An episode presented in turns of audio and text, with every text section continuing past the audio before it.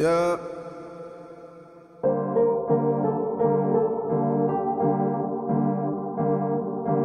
Duplex in New Orleans East. I was right down everything. I would tell nobody. Some things I didn't even tell me. Sleeping on my back, my body will wake up after my me. My brother fresh out the penitentiary. My four cousins stay with me stay with us. Mom was in the shower, my aunt and law come over to so fuck.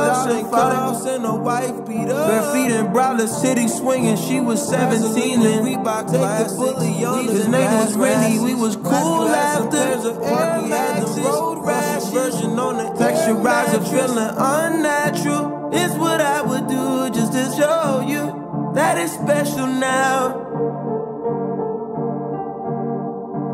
What could I do to know